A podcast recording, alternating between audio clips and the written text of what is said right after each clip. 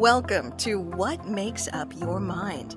Updates from the frontiers of neuroscience, well being, and mental health from the Department of Psychiatry and Behavioral Sciences at Stanford University's School of Medicine.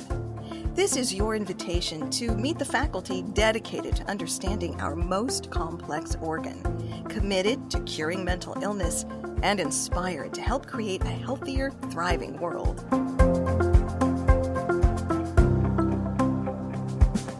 Thank you for making a return visit to What Makes Up Your Mind. I'm Jane McMillan. We have some exciting news in the realm of youth mental health today. The mental well being of children and young adults has garnered an awful lot of attention since the arrival of COVID 19, and rightly so. The pandemic upended more than a year of learning and critical social development, creating isolation and lingering trauma.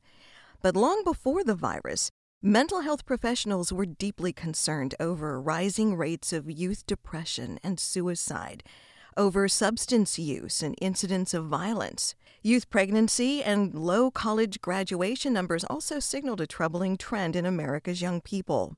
The call has been going out for a long time for a cohesive plan with adequate infrastructure and enough professionals to get our young the help that they need.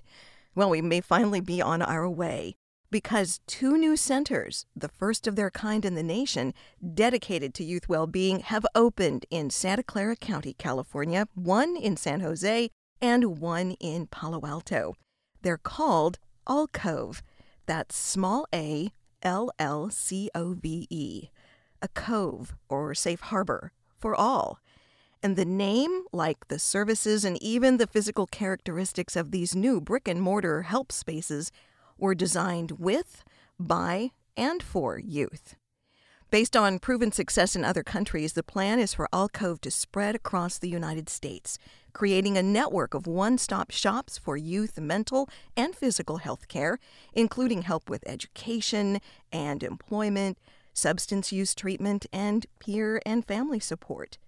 The driving force behind allcove is our guest today on What Makes Up Your Mind. He's the director of the Stanford Center for Youth Mental Health and Well-Being, a clinical professor in the Stanford Department of Psychiatry and Behavioral Sciences, Dr. Steven Adelsheim. Well, Doctor, thank you so much for joining us. And I think first I have to say congratulations. Opening finally the allcove Centers in Santa Clara County. It's been a long haul, hasn't it? It has. It's it's been you know really a vision that began um, nine years ago, actually. Tell us how that got started. It it actually began with an idea in Australia and has been functional this idea of brick and mortar centers in other countries for a while. Absolutely. And you know, I I'm someone who's really been invested in and, and my career is really focused on doing early intervention related work around the mental health arena for um, adolescents and young adults. And I've really been committed to that effort, really believing that early intervention for mental health conditions was as critical and important as for any other medically related issue. So I worked for many years in schools and school based health centers because, as people say, that's where the kids are. And as critical places to provide early intervention support, to identify young people who may be facing challenges or struggling with different mental health or other related kinds of issues and to link services to them. I then learned about and got involved in this whole national effort, a really international effort focused on early psychosis and this idea that if we could identify young people who may be at risk for or starting to have early symptoms that could be related to um, moving towards hearing voices or developing paranoia or episodes of losing touch with reality that providing that early treatment could delay or even stop young people in their movement towards those more serious psychiatric conditions. And all of that work became very important. But what I'll say is that in terms of the school based work, there were also some challenges. There were issues related to schools being closed at times of vacations and in the summers. There were issues of sometimes the school facing so many conflicting priorities. You know, sometimes leadership would change and the next administrator or principal didn't feel like health related activities really was as related to education as maybe the previous one. And so some of the efforts to build school based programs would come and go. Schools don't often have space enough to provide these kinds of services. All this to say, you know, it seemed important to look out there and see what else was in the world to build these community based early intervention programs. And as, as you said, um, I learned about this program called Headspace in Australia. And that's really what has led to this development over the years that for the program that we're now calling allcove. Maybe before we talk specifically about this model and the two centers here in Santa Clara County, the first in the United States, the first of many, I know you hope and we all hope. But let's talk about the need. Can you just describe to us what is the state of the mental health of our youth in this country at this time? Now, I'm sure there are larger challenges since the pandemic, but there have been issues and challenges, unmet needs for many years here. So, how healthy mentally are our kids? Well, you know, I think we have been facing real challenges. And the data, as it's reflected to us, really says that half of all mental health conditions start by the age of 14 and three quarters by the age of 24. And when we look at our young people, you know, early on, they're generally healthy from a physical standpoint, but most mental health conditions actually have their onset in when young people are in secondary school or really in early stages of adulthood. And yet, we really have not developed in this country these systems and structures and public health settings for young people to come in and get care when these issues develop. And in fact, even if we look at the average age of onset of anxiety disorders being, you know, uh, 9, 10, 11, 12, or other conditions around depression starting early, you know, most often young people are going seven or eight years uh, facing these challenges before they're accessing care. Even when we look at young people with illnesses, psychotic illnesses, where they're losing touch with reality, uh, our data nationally would say that people are walking around with a psychotic condition for 18 months before they're accessing treatment. And, you know, and this was all before the pandemic began in terms of looking at this data. And, you know, when we look at access, as much as we might say one in five young people under 18 may be dealing with a serious mental health condition, of that one out of five, the vast majority of those young people with mental health conditions, up to almost 80%, were not accessing mental health care. Who would be catching this issue first for a child? Would it be the, a pediatrician, a teacher? And have we seen that those caregivers and educators are qualified to spot these problems because certainly as you described maybe a psychosis that's very serious that's very obvious but if we're talking about anxiety or depression that could be confused with behavioral issues or teenage moodiness but that could lead to further complications so how have we been catching and have we been catching them enough well, to your point, I don't know that we've been catching them enough, and certainly not early enough and not well. And part of the issue is even when we do catch them, our mental health systems, for the most part, don't really provide enough of a workforce to enable um, an educated and skilled workforce to be able to provide the care that young people and their families need. What I can tell you is that for some of these programs, like these early psychosis or other programs, the outreach to train people in schools or to train primary care providers has been very important. There's been a national movement that's grown over the last 10 or 15 years called these child psychiatry access programs that started in Massachusetts with the Massachusetts Child Psychiatry Access Program, where you have teams of behavioral health specialists and child psychiatrists backing up primary care providers, both to educate them about early mental health challenges, but then also have a place where they can call when a young person's in their office struggling to get some guidance on how to best handle them in the office, and then, if necessary, link them to early support. So those programs have been taking off around the country over the last, you know, recent number of years. But still, overall, even when we look at our young people who may have major depression issues across the United States or in, in California in particular, only a third of our young kids with major depression have been able to access any kind of early mental health care. So there's been a lot of additional training and awareness that's needed to happen. Describe uh, for parents and for family members, friends who are listening, what constitutes or what signs might be there for a young person who's struggling with mental health issues? It might be surprising to some young people and families, you know, as you as you mentioned, you know, when we see young people, particularly in schools, who are getting anxious or getting depressed, they're not often the young people that are maybe having trouble sitting still or acting out in a classroom or getting in a fight. They're often the young people that are more quiet, that are more withdrawn. They may not be spending as much time with their friends. They may not want to go to school. They may not um, be doing as well academically, and their grades may be dropping they may tend to isolate a little bit more when young people are, are developing a lot of these sort of um, other more serious psychiatric conditions. But that also means they may not be the young people that are noticed as much in school. And even on some occasion, you know, one of the things we see sometimes with young people who are getting depressed is that, you know, they'll talk about their fuse getting a little shorter if you ask them and and they may not be able to kind of like tolerate frustration or irritations the way they usually would and they get angry more easily they blow up more easily and maybe that young person even getting in a fight for the first time at school may be someone who's sort of developing an underlying depression.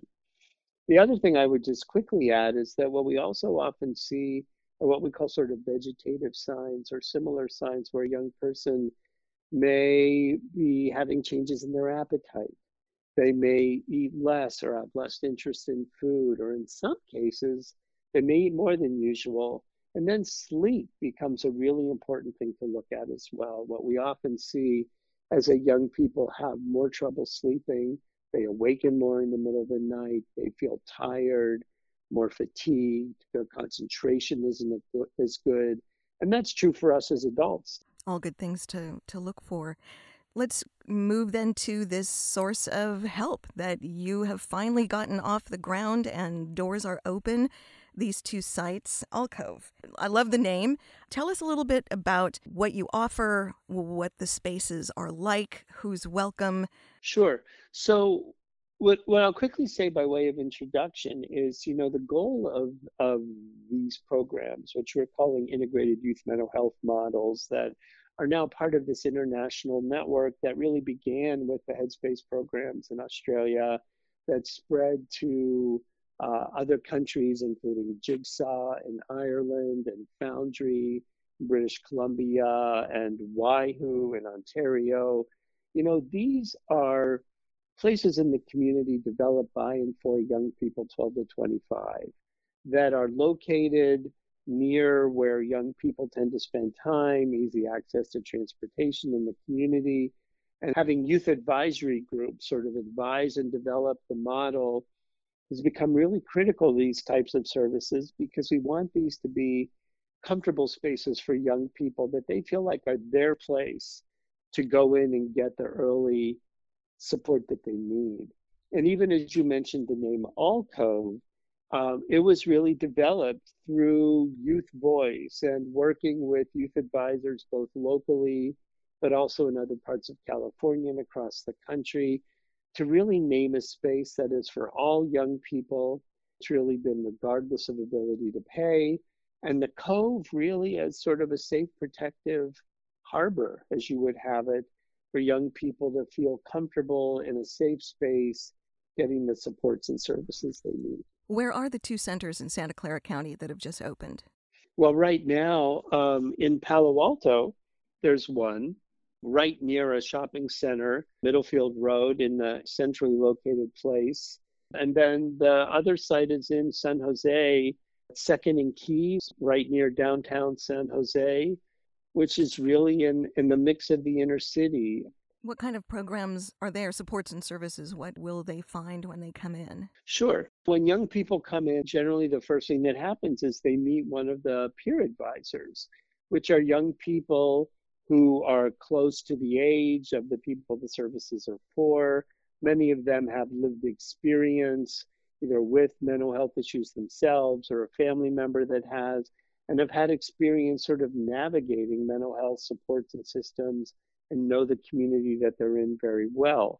Young people often then be given a tour of the program by the peer specialists and then really um, share, you know, the, the peer specialists share the range of services, which range from early mental health care to primary care, medical services, to supported education employment linkages, to, in addition to the peer support, early substance use treatment.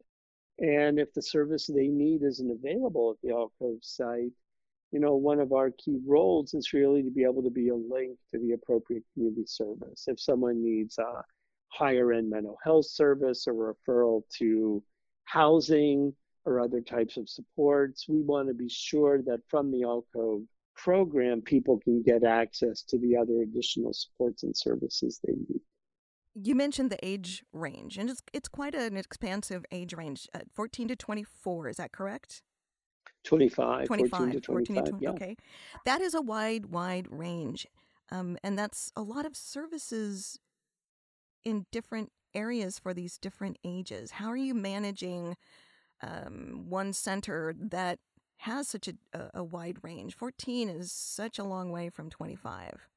While that's true, you know, people talk about 12 to 25 as the second zero to three and people are referencing sort of this key period of development uh, socially, emotionally, and frankly, biologically as well, when the brain is really going through sort of a final maturational phase. And we really want to be sure, as do the international partners that are supporting this work as well, that you know we have these places for young people really across this early spectrum when mental health related challenges are developing to be able to create an environment that particularly meets the needs of this population. And so, whether someone is coming through middle school or secondary school, or even maybe moving into the workforce or community college or even a four year school, we want to be able to be sure that we have an environment that's comfortable for our adolescents and young adults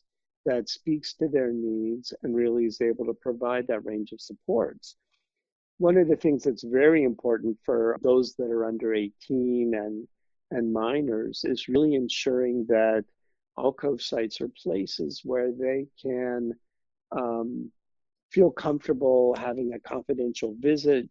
Um, the sites really try to follow all of the state and federal laws regarding informed consent and confidentiality and make you know early access in a safe and comfortable way for young people a priority that was my next question is how to deal with privacy issues versus for the younger ones parental concerns or notification so you know we're glad to see young people with their families and with family support and we believe ultimately that's critical there are there are many young people though who really want to come and talk about an issue and often don't want to start in with their families as a partner and addressing the solution uh, as quickly as um, sometimes might even be helpful. But part of the role of these places is to become a comfortable place to have those initial conversations.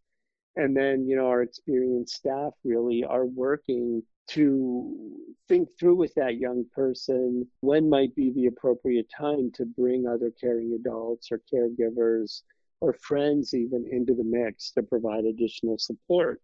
So we're really working to follow all the state laws around informed consent confidentiality for mental health, for addiction, as well as for um, family planning and other related kinds of supports as well. We want those to be draws for young people who may often in school settings or other settings are more concerned about whether or not their medical record or their communications will be kept private until they may be ready to share it uh, with a family member. What is it about a brick and mortar space in this virtual digital age where young people in particular do so much of their interaction via social media and online and virtually?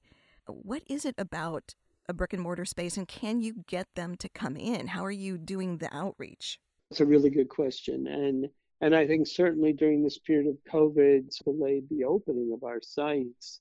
And part of our discussion has been how do we build out additional virtual supports as needed? And some of our international partners have really done very active virtual service with a plan and movement back towards bringing young people into the facilities as well.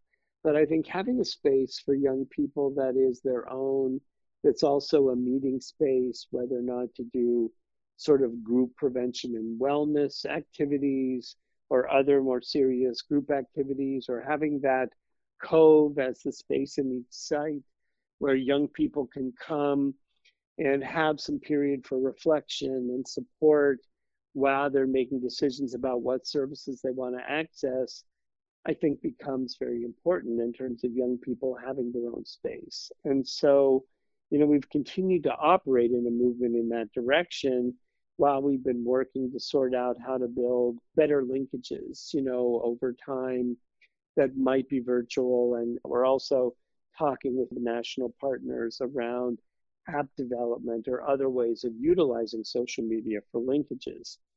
In terms of the outreach, as you mentioned, what's been key about that has been our youth advisors.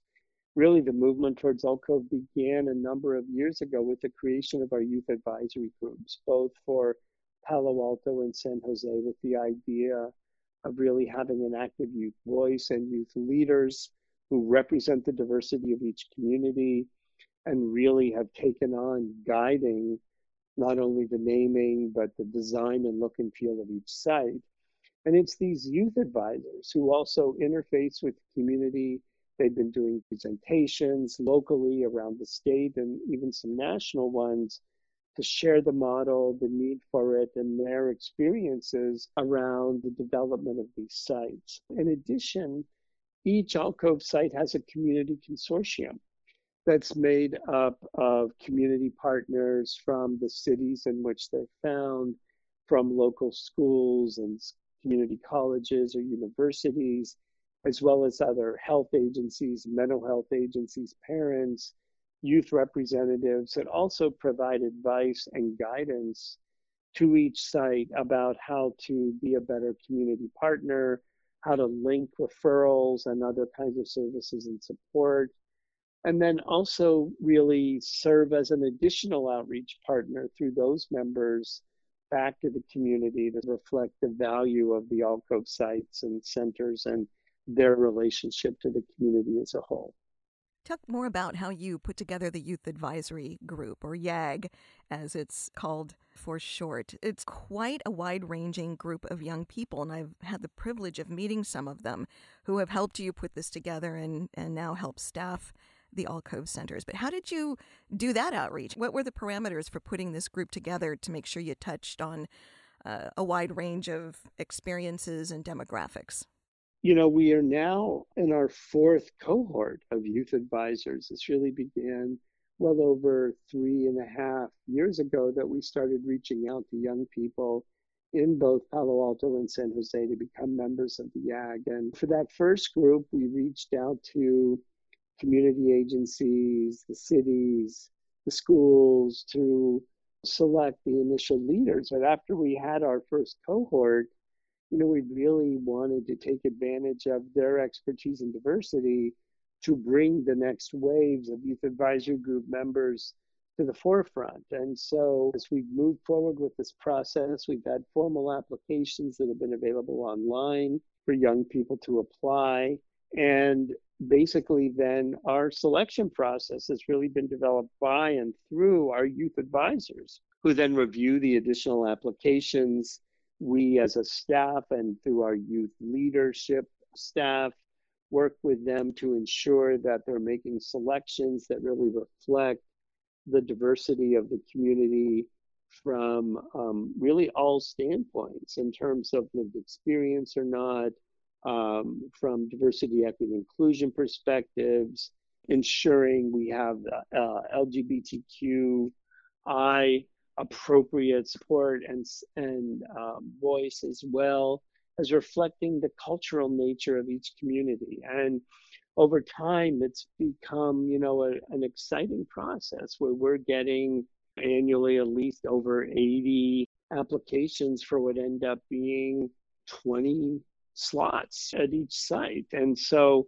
it's been a wonderful process. We have wonderful youth leaders as members of the YAG they're not only giving great advice and guidance to the programs, but we're really working to give them a good youth leadership experience to support them in the areas that they would like to understand better and to be able to build out their potential in youth mental health. And, you know, one example of that even is at the San Jose site, some of our new peer specialists that are working at the site are people that worked as early members of our youth advisory group that have then gone on to be hired to be um, peer specialists at the allcove site, which is wonderful. It must be incredibly gratifying to see that dedication and having met several of them.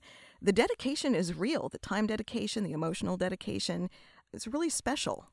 And to add to that, you know, right now, I think within our country, people are really recognizing the importance of acknowledging and learning from the youth voice in many, many areas. And certainly from a mental health perspective, our younger people are really working actively to break down stigma around mental health challenges really acknowledging the impact of mental health. We're seeing it in our national athletes who are taking a stand about acknowledging the impact of mental health. And so there's a great deal to be gained by listening to the youth voice and their wisdom in developing services that are particularly for them and they should be developed by them. What did they tell you was important in, in terms of the feel, the look, uh, the services, the safety, feel of safety of these allcove centers? What was on their priority list? Well, you know, having sites that are in locations that are comfortable for them has been very important. Ensuring that the staff really have solid experience, passion, and commitment around working well with young people has been critical. For many of the young people we worked with, this issue of informed consent and confidentiality being able to have a place where they could have their initial own private conversation around whatever issues they wanted to address an environment that was comfortable and for them became important. In terms of the look and feel having that cove or a space that is there for reflection and gathering to be able to provide support for young people to quietly spend time together has also been important. And then, you know, as these sites have opened, we're still working on the indoor look and feel of them, the color palette that young people are interested in, ensuring that they include local design and murals on the walls that really reflect each community's culture and background has become an important piece as well. And ensuring that the staff that are hired meet a certain standard. And so our youth advisors have really become involved in the hiring of the staff at the allcove sites. They've been involved in the interview processes for pretty much every position at this point. For some folks who may think, wow, this is kind of an old fashioned idea a shop, a one stop shop, a place, a building where kids will gather? Will they want to? What good will it do? So, give us just a quick idea of what Australia, which has had this across the nation for several years, what they've seen in terms of improvements in youth mental health and reductions in problems. Well, it's been interesting when you look at, at the rollout of, of Headspace across Australia. It started, um, I don't know, at least 15 years ago with an initial commitment to a number of sites by the Australian government. And at that time, they really rolled out um, fairly quickly 20 to 30 sites. And over the course of the last 10 years, as much as there has been um, political turmoil in Australia, just like within the United States and internationally, one thing that people from both sides of the aisle have agreed on was the need for headspace sites across the country. And and when you go there and, and see the sites and meet the people, um, and talk to the federal leadership, you know, it's clear that this is one thing all the legislators could agree on. Every legislator wants uh, a headspace site in their community to the point now where they are working towards 150 um, headspace sites across the country. I think they're close to 130 right now, but opening more. And they will tell you that that this has been critical for their young people in terms of uh, getting their early mental health needs met.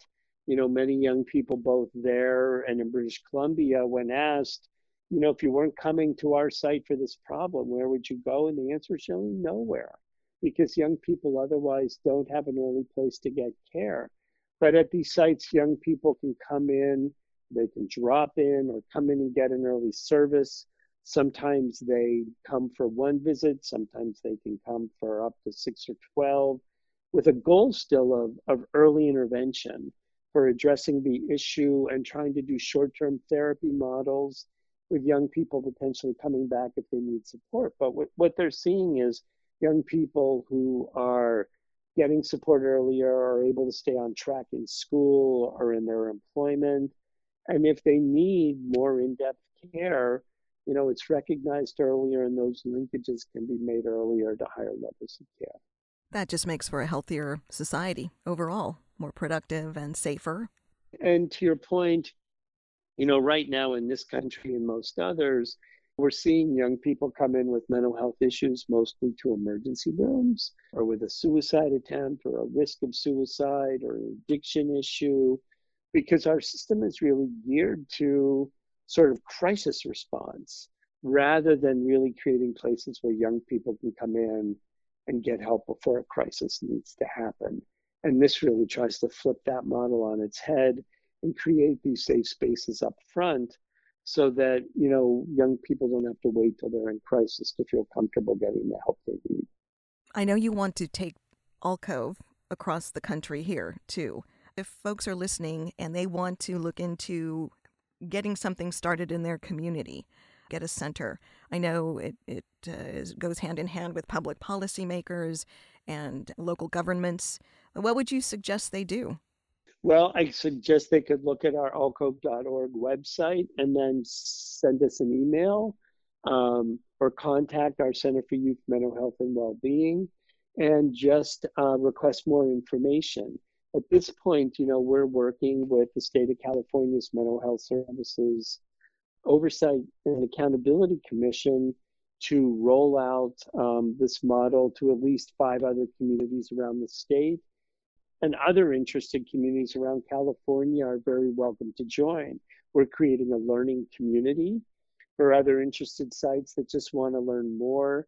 That's going to have additional webinars and training. We're getting manuals ready to send out more broadly to interested people. And then we're having lots of conversations with people across the country um, in different cities and states that are interested in learning about the model. You know, we're partnering uh, with the Orygen Global people that were initially involved in developing Headspace. And the World Economic Forum has put together documents on this integrated youth mental health model. And allcove is really one of the pilot partners uh, with both of these international groups on rolling out this collaboration.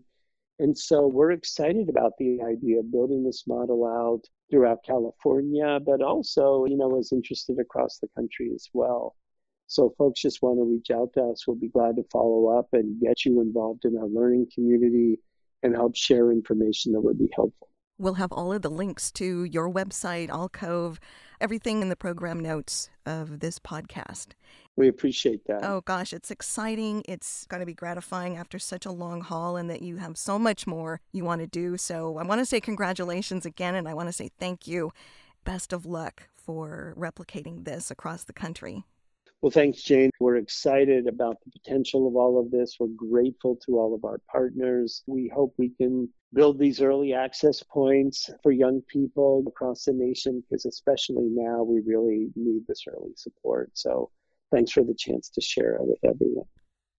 Dr. Steven Adelsheim is a clinical professor in the Stanford Department of Psychiatry and Behavioral Sciences and the Associate Chair for Community Engagement. As the director of the Stanford Center for Youth Mental Health and Well-Being, he's been the prime mover behind the allcove care model for youth mental health, which, as we've been discussing, opened its first two U.S. centers in Santa Clara County, California, San Jose, and Palo Alto. You can explore these new allcove spaces and services for youth by following the link in our program notes. And do take Dr. Adelsheim up on his invitation to connect with him and the allcove team if you want to help bring a center to your area. And please also take us up on this invitation to join us again on What Makes Up Your Mind. I'm Jane McMillan.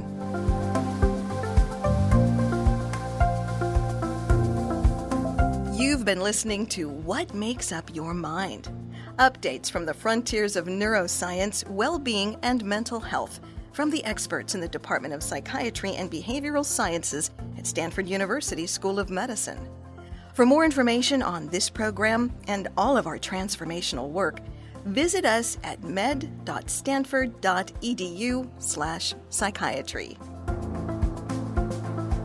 What makes up your mind? Updates from the frontiers of neuroscience, well-being, and mental health is a production of the Department of Psychiatry and Behavioral Sciences at Stanford University School of Medicine, a copyright of the Board of Trustees of Stanford University.